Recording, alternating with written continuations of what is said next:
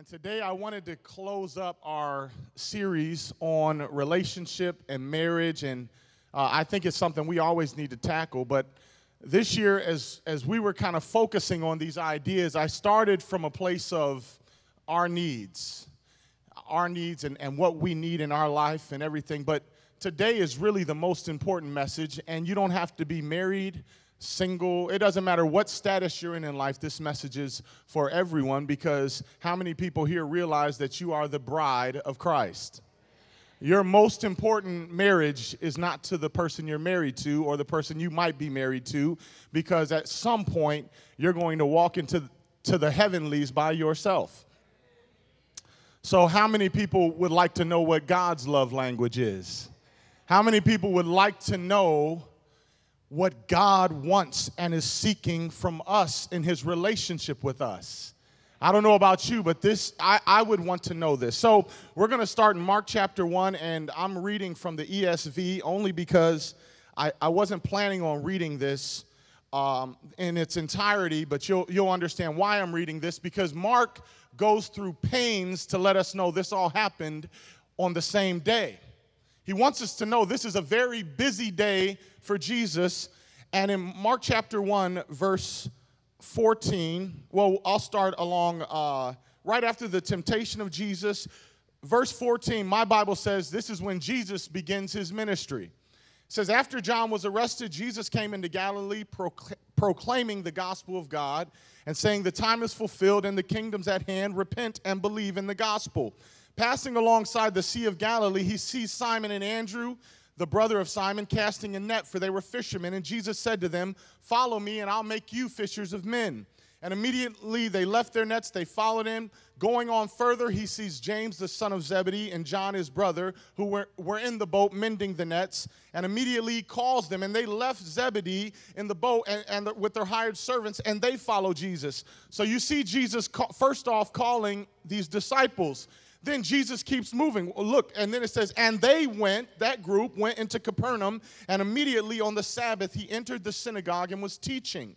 So, so he woke up, he called some disciples, he goes to Capernaum, goes in on the Sabbath, on a, in the synagogue, he starts teaching. They were astonished, for he taught as one who had authority and not as the scribes. And immediately there was in their synagogue a man with an unclean spirit and he says, What do you have to do with us, Jesus? Have you come to destroy us? I know who you are, the Holy One of God. And Jesus said, Be silent, come out of him. And this unclean spirit came out crying with a loud voice. And they were all amazed. So they questioned, What is this? A new teaching with authority. And his fame spread everywhere throughout the surrounding regions. And immediately he leaves the synagogue, immediately, and enters the house of Simon and Andrew with James and John. You're noticing they're all still together and Simon's mother in law was ill with a fever. And they tell him about her, and he came, took her by the hand, lifted her up, and the fever left. She began to serve them. And then that same day, uh, at evening, at sundown, they brought to him all of the people who were sick or oppressed, and the whole city was gathered together at the door. And he healed many who were sick with various diseases and cast out many demons, and he would not permit the demons to speak because they knew him. How many people could agree this is a very busy day? That's a very full day. And what I wanted to hone in on is the next verse.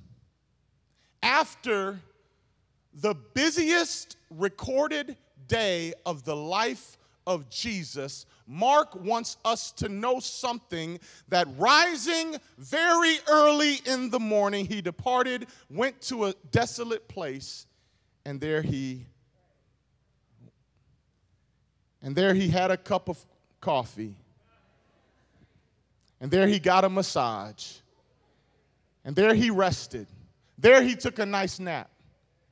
There he prayed. Father, we come to you in that same spirit this morning.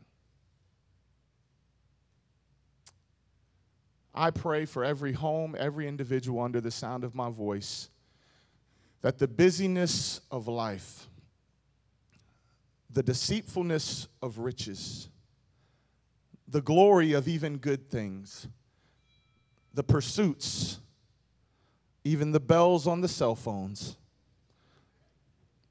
Lord, let none of that distract us from the only relationship that matters for all of eternity, I pray.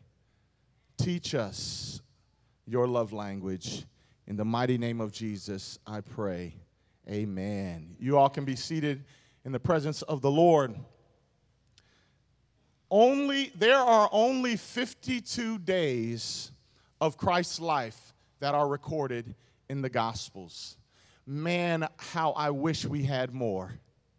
You know, John says, you can't even put, you cannot even write down all of the things that Jesus came and what he did. You know, but the there are only 52 highlighted days of the life of Jesus Christ that we have in our Bible and this was the morning of the busiest recorded day in the life of our Lord and Savior Jesus Christ all the, the crowds and the miracles and the teaching and exposure to people and, and, and choosing your team and the disciples and all of these things. I, I don't know if anybody here has a job that's very intense. Does anybody here have some busy days? Anybody here ever came home very tired, very frustrated, very anybody had a busy day on the job? And I know as soon as you get home from your busy day on the job, you do what? You pray. You're so Christian.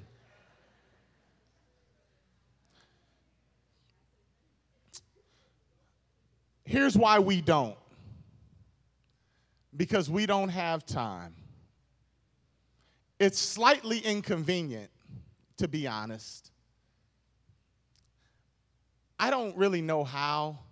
I, I, I probably don't even really need it. Well, that's not, see, some of you are like, no, that's not, no, that's good, Pat. That's not me. I just want you to think about it right now. Why, why don't you? Why do you or why don't you? If you don't, don't, don't touch anybody. Just think about this is just an introspective thing. Do you? Uh, and if you don't, my question is why? Why, why don't you? See, one of the greatest revelations that we have of God in all of Scripture is that God is not just a dormant God, He is a God who is seeking you. A seeking God. He is, we can cry out all we want, you know, just to be close to you. You know, we sing songs like this.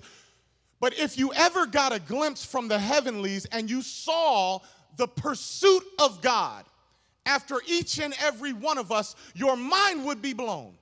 The lengths that God is going through. I mean, He sent His Son, the incarnate one, to die for you, to bring you back to Him. He will go through all types of lengths, for the Son of Man came to seek and to save that which was lost. Amen?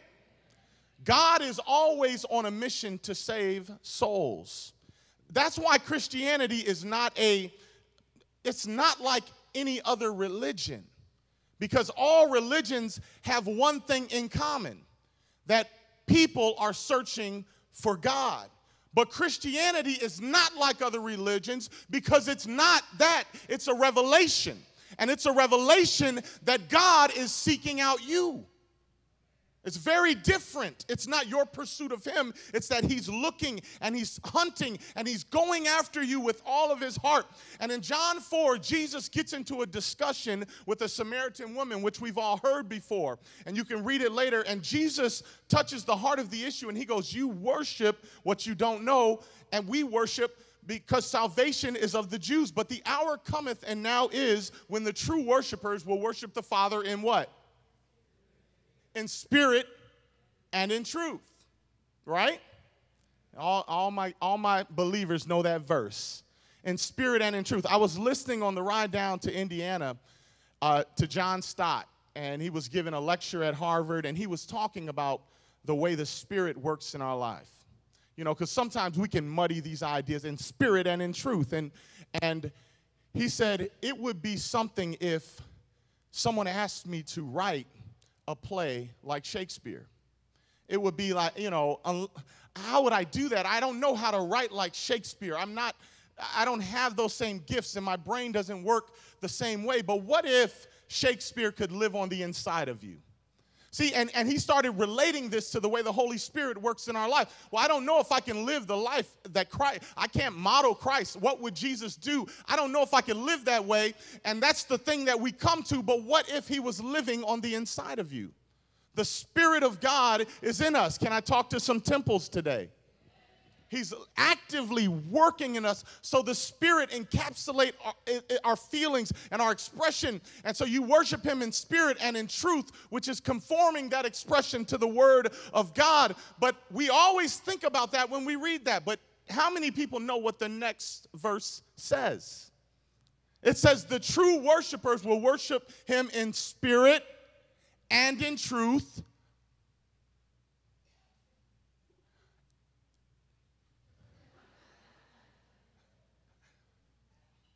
Somebody's looking it up right now.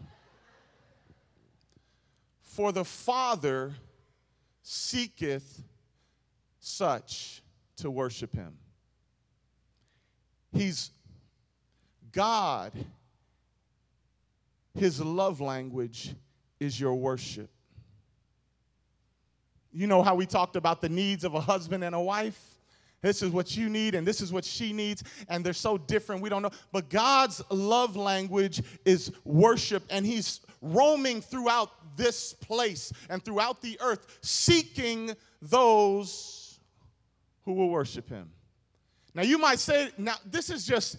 This is just very simple at its base level. You might say, I don't get much out of my time with God. And it's okay. Don't judge me. Don't maybe you think that way. I'm just throwing out some idea. I don't get that much out of my time that I spend with God. And, and, and when I sing these songs of worship, even though it is fantastic, Joey, wherever you're at, I'm the only one who feels that way, but it is fantastic. But maybe when you're singing, it doesn't do much for you. And maybe when you talk with God, it might seem boring. And maybe when you read your Bible, you don't understand exactly what you're reading. Can I get an amen from someone? But has it ever occurred to anyone here that it makes no difference what you get out of it? Mm-hmm. I should have stayed in the Dells. Donna, I am. T- you were up here and I'm diving slowly into this pit.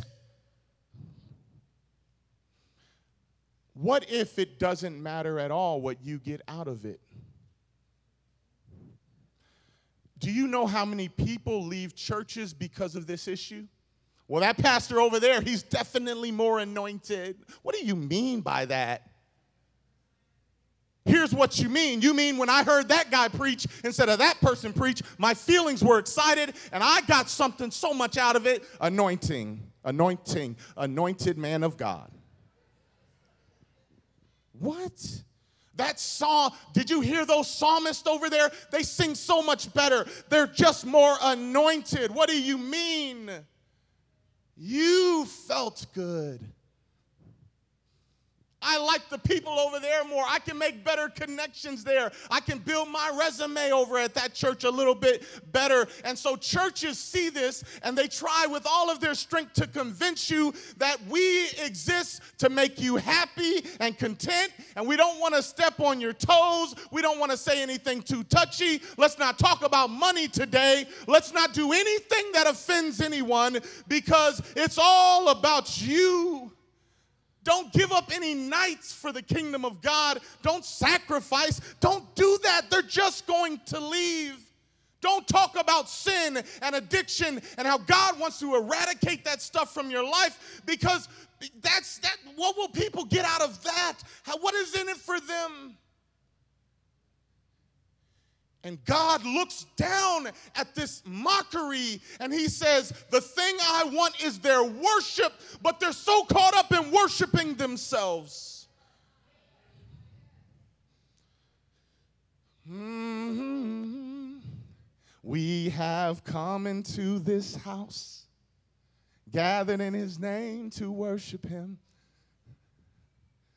We have come into this house gathered in his name to worship him. We have come into this house, gathered in his name to worship him, worship him, cry the Lord. So forget about yourselves, concentrate on him and worship him. So forget about yourselves, concentrate on him and worship him.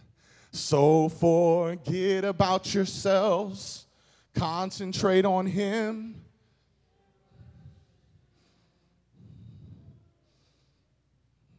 Mm, worship him.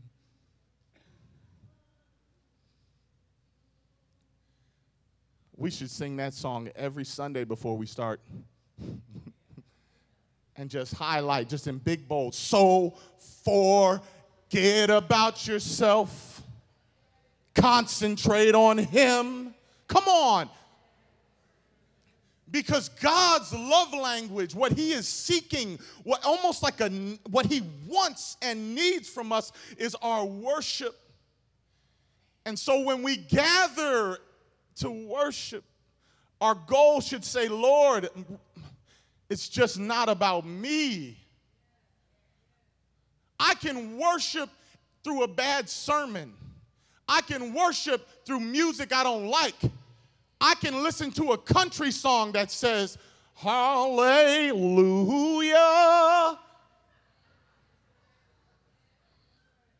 Because it's a declaration saying highest praise to God.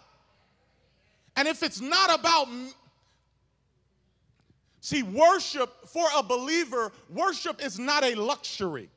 It is, it is an essential part of our life. It is not an option that we have. It is how we operate and live. It's not something that we just do on Sundays, but it is our highest occupation. And worship only comes in response to the divine revelation from God, that God has revealed himself to me personally, and my life now is to respond. You know, I, have told my testimony many times uh, in, this, in this church, but for those who haven't heard it, it just, it's just a good example of what happened because I prayed that God would show up in my life because I had gotten myself prayed some trouble in college. I know I'm the only one that's, that's happened to.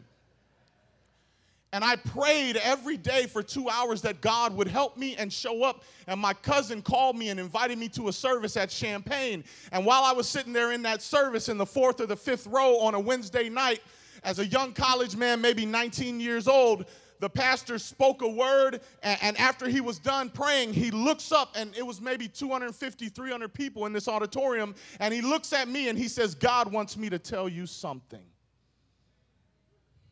I still, I would be a heathen to this day if this moment never happened. I mean, I'm sure God would have worked it out. Because my mama was praying hard. See, sometimes if you're pray- if you're overloaded on praying for your kids, God might do something dramatic. Don't give up praying. And he said, "Son, stand up." The first words out of his mouth, I have the tape. That's how long ago it was. It was on, it was on cassette tape. He said, Son, stand up. He said, I see you've gotten into some trouble. Let me tell you why. He's called you to preach. You've grown up in the church, you've heard all of this before, but here's what he's going to have you doing for his glory. And I stood there in Champaign, weeping, weeping, weeping, weeping, like, and, and I went home. I went home. And I know this is dramatic and this doesn't happen this way all the time for everyone, but God's no respecter of persons. And but I went back with all of our college buddies and I said, I don't know what y'all gonna do, but I'm gonna have some Bible studies. I'm gonna, this is going to be a house of worship. Y'all can do whatever you want, but as for me and my house, we will serve the Lord. And I, I would go to the bars and hand out flyers, come to my house so we can worship God. And the infectious nature of the Spirit of God transformed all the people around us. Because once I, I went home with one simple thing. It wasn't, it wasn't religion. It wasn't pray three hours. It wasn't just read your Bible more. That's not what it was. It was that God revealed himself to me, and I had no option but to respond. That's it. Nothing, nothing else mattered. Now, wait a second. I thought this was on family and, and relationship. Why are we talking about worship? I, I want to say this. The reason why we miss this in church, folks, is oftentimes because we miss it in our homes. So it, it becomes something almost foreign when we come to church. I mean, it's not foreign because we live in a culture where church is a, a big part of our lives. But, but oftentimes, when you come to hear a sermon, you're looking for some sort of diagnosis for a pre existing condition.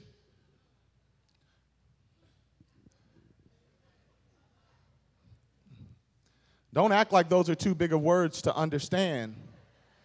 You come here with a pre existing condition and you're hoping that you hear something that'll fix it. Am I right? What am I doing wrong, Pastor? Can you help my marriage? Can we do this? How can I live there? How can my kid? So you got this condition already going on. I'm angry, I'm depressed, I have anxiety. And you come and you hope that you will hear something that will fix and diagnose the problem. But the gospel doesn't just analyze our condition or just give us the strength and the willpower this week so that you can really do good this week. The gospel enters in, transforms us, and changes what we want to do. That is the way God's grace works in our lives through the gospel. Charles Wesley said this He said, Long my imprisoned spirit lay, fast bound in sin and nature's night. Ever been fast? I don't even know what fast bound means. You don't either. We don't. I, I, Joanna, I am fast bound in sin and nature's night. You know, this is from another world. And then he says, Thine eye diffused the quickening ray. I woke, and the dungeon flamed with light. My chains fell off. My heart was free. I rose, went forth, and followed thee. His imprisoned spirit lay in sin and darkest night, nature's night. I can only imagine what desires and sins he was living in to say that. To call it a dungeon. You ever been in a dungeon of your own mess? I want you to know that only the cross of Christ can transform your existence.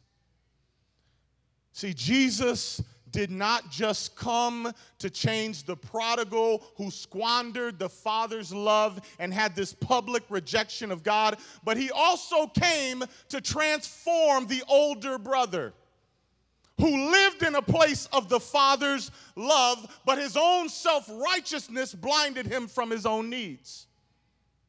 Both, not just the arrogant sinner. Oh, look at that person out there. We all know they're sinning. He walks right into a place of self righteous people and said, You need me just as much, if not more, than the person out there in the streets.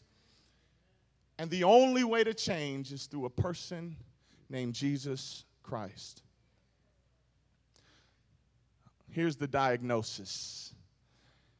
And I want to talk I, I, want you to forget the fact that we're in a church service right now. Because for some people that have come here today, your life is very hard. And, and your soul has been wounded. And maybe even going through this marriage seminar, and maybe you're dealing with divorce, or maybe you're a widow, or maybe something's happened. Maybe, who knows what type of levels?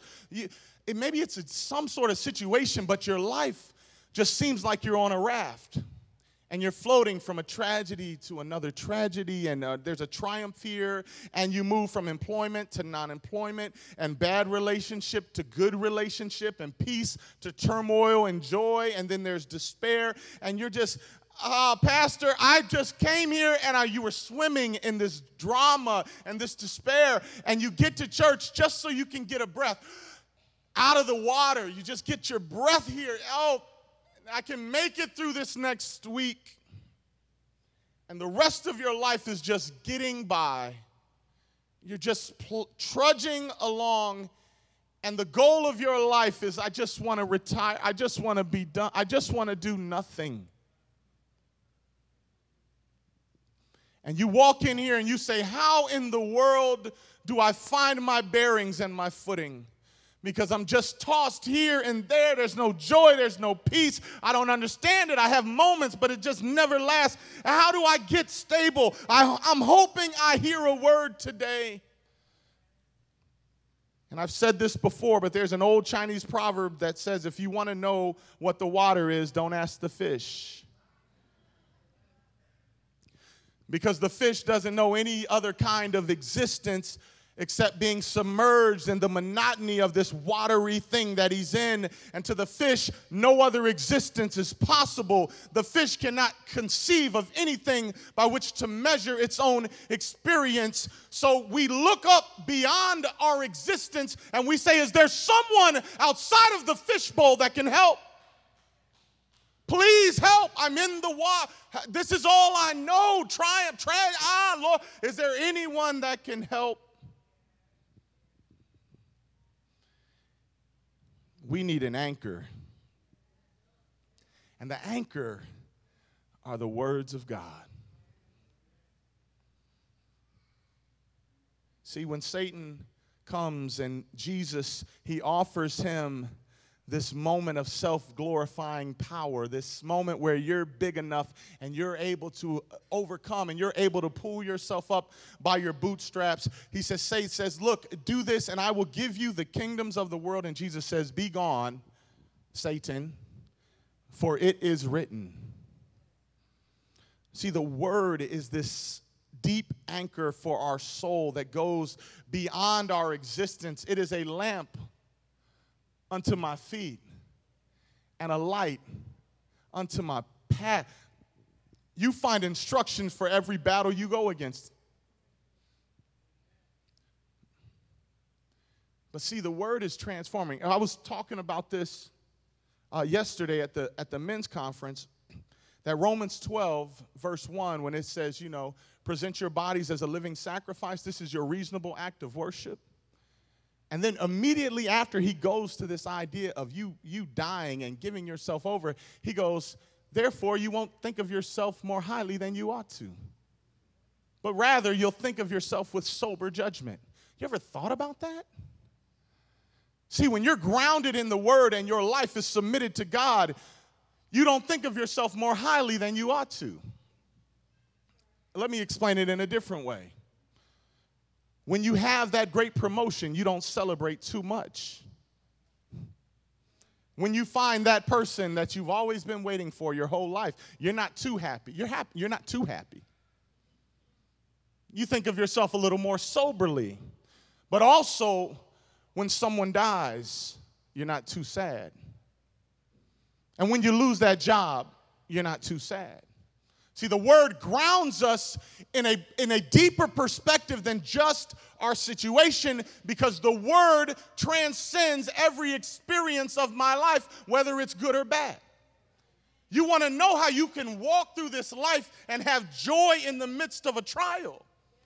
It's because you're not functioning on the same plane as all the other fish but you're listening to the voice of someone outside of our existence giving us the diagnosis of our problem.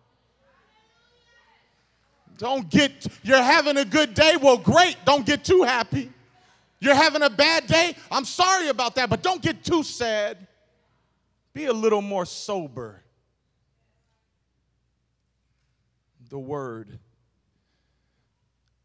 At the transfiguration of Jesus, I want to illustrate this point.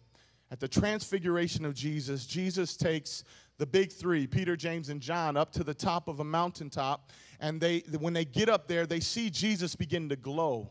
This sort of like this, there's this revelation of who he is, and, and his clothes become white as light. And, and Moses and Elijah descend onto this mountaintop, and they, they begin to have this conversation with Jesus. I would love to see what that was like. And then a voice from heaven says, This is the voice of God Himself. He says, This is my son in whom I am pleased. You need to listen to him. And the three disciples fall on their faces, and when they gather their composure, Peter says, Jesus, we should stay here forever and never go down into the city again. He got a little too excited. And Jesus says there's still work to be done, and that glorious experience was no substitute. It is, it is but a shade, it is not a substitute for the eternal reality that I'm bringing everyone into. I know you want to stay in this glorious moment, but I'm bringing everyone into something far greater. And there's this work that needs to be done.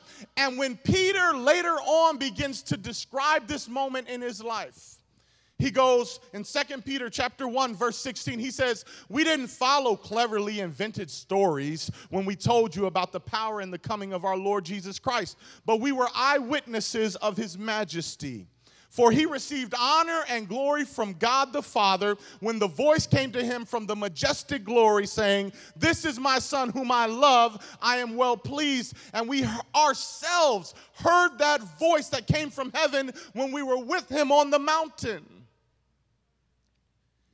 And now we have the word made more certain and you will do a t- great attention to pay attention to this word. It's a light, this is Peter, a light shining in a dark place until the day dawns and the morning star rises. Where? In your hearts.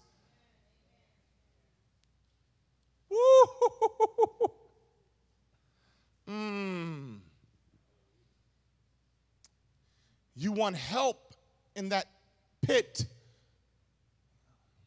Jesus, what do you have to say today? Give me a word, God, that will transcend my experience and transform my life from the inside out. We live a very dangerous life when our experience is our only anchor. God really touched me when I went to church today. Hallelujah. I felt Him today. I'd hate to see you on a bad day. God wasn't even there. I don't even know if I'm in the right place. So you know how you get.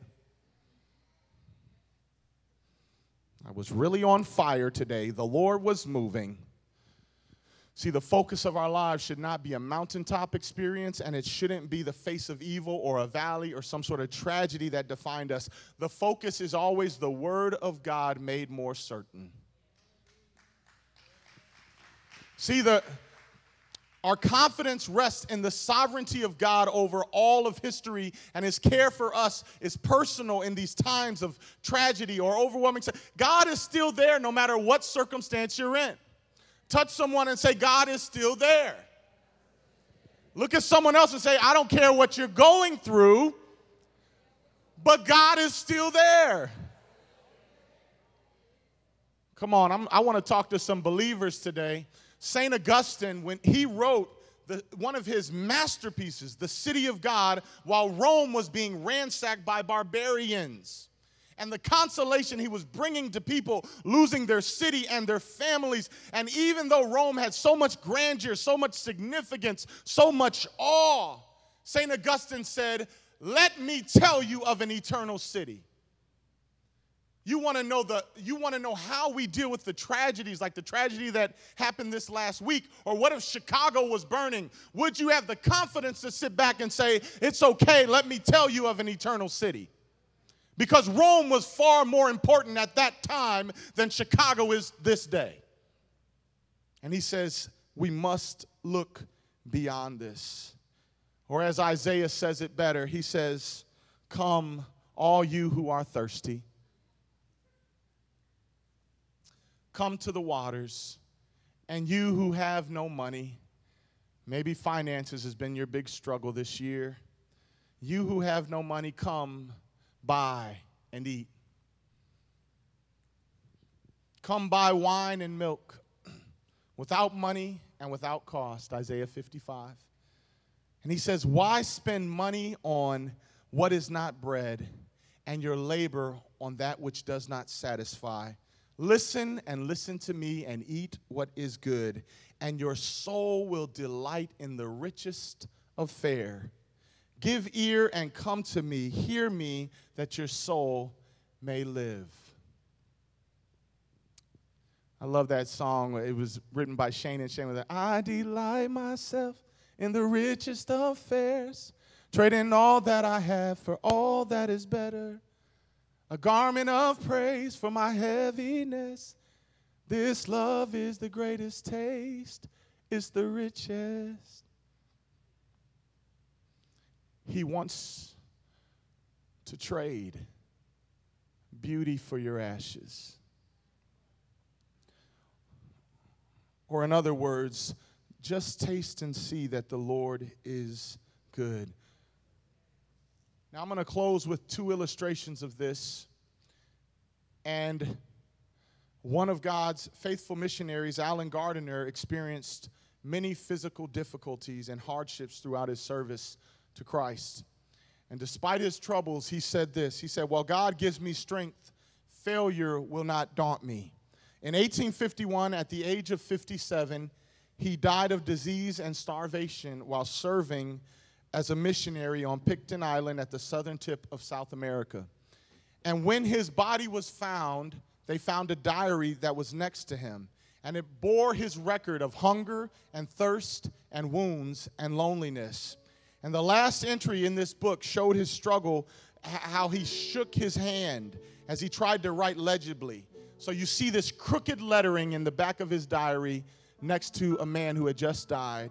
And he says, I am overwhelmed by, with a sense of the goodness of God.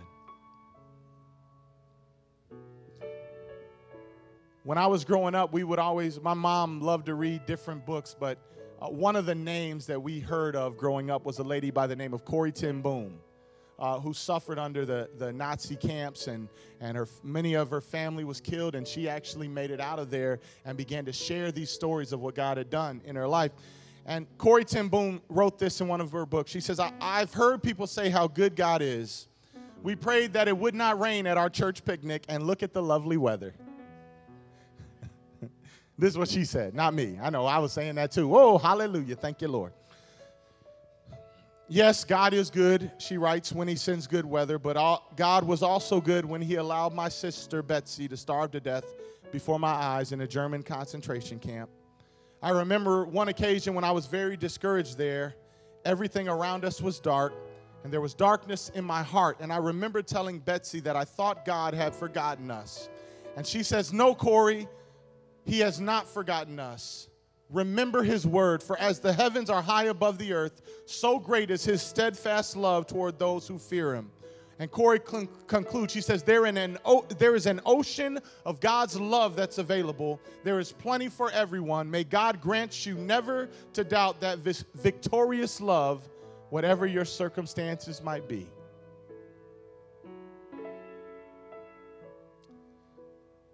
He desires you.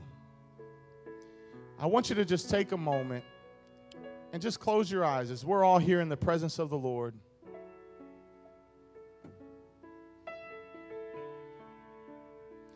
And if God is speaking to you in your heart today,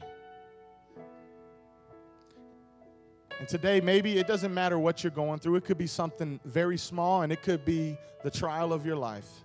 But maybe, maybe you even feel like you're tossed about in the raft and you're wondering, what's the sort? How do I get through this?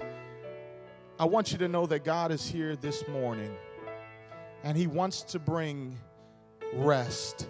He wants to trade you. He wants to trade the, you beauty for your ashes, a garment of praise for the spirit of heaviness. And if that's you today, I want you to just stand with me in agreement with every eye closed. Just stand with me. If that's you and you're tossed back and forth, because all you have to do is in one moment just turn to Him. And now, as a sign of just solidarity with Him, let's just stretch our hands up to the heavens.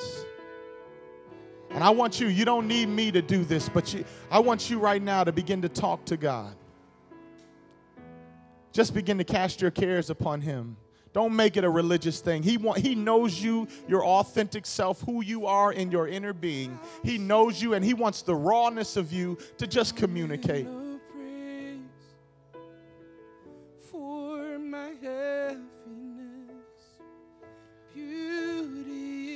Lord, every weight we walked into this place with, we cast it at your feet.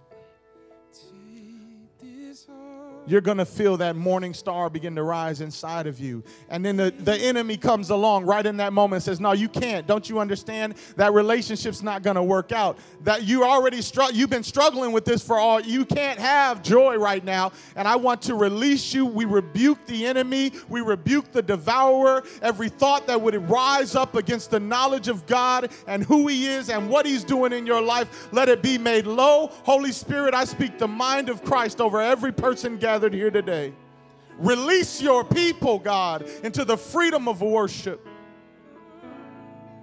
Father, I thank you, Lord, that there is a release happening in this place.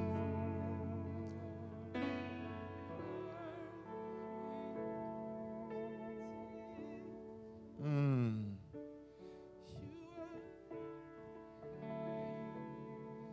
Lord, we give it over to you. And here's the beauty, church, as, as we're all standing in this holy moment, here's the beauty of it.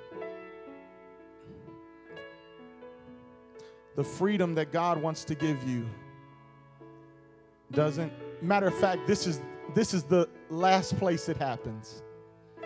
God is declaring today he wants to meet with you in your car. He wants to meet with you when you wake up. He just wants he loves you so much. He just wants to be in a conversation with you he just wants you to give it over to Him every day. And you got to let go of those things and begin to reach out to Him wherever you are at, whatever is going. You don't have to wait for a Sunday morning service. So, Holy Spirit, teach us how to be worshiper. Teach us how to be in communion with you, God. Father, we thank you and we bless you today. Somebody give God some praise in this place. God bless you, freedom.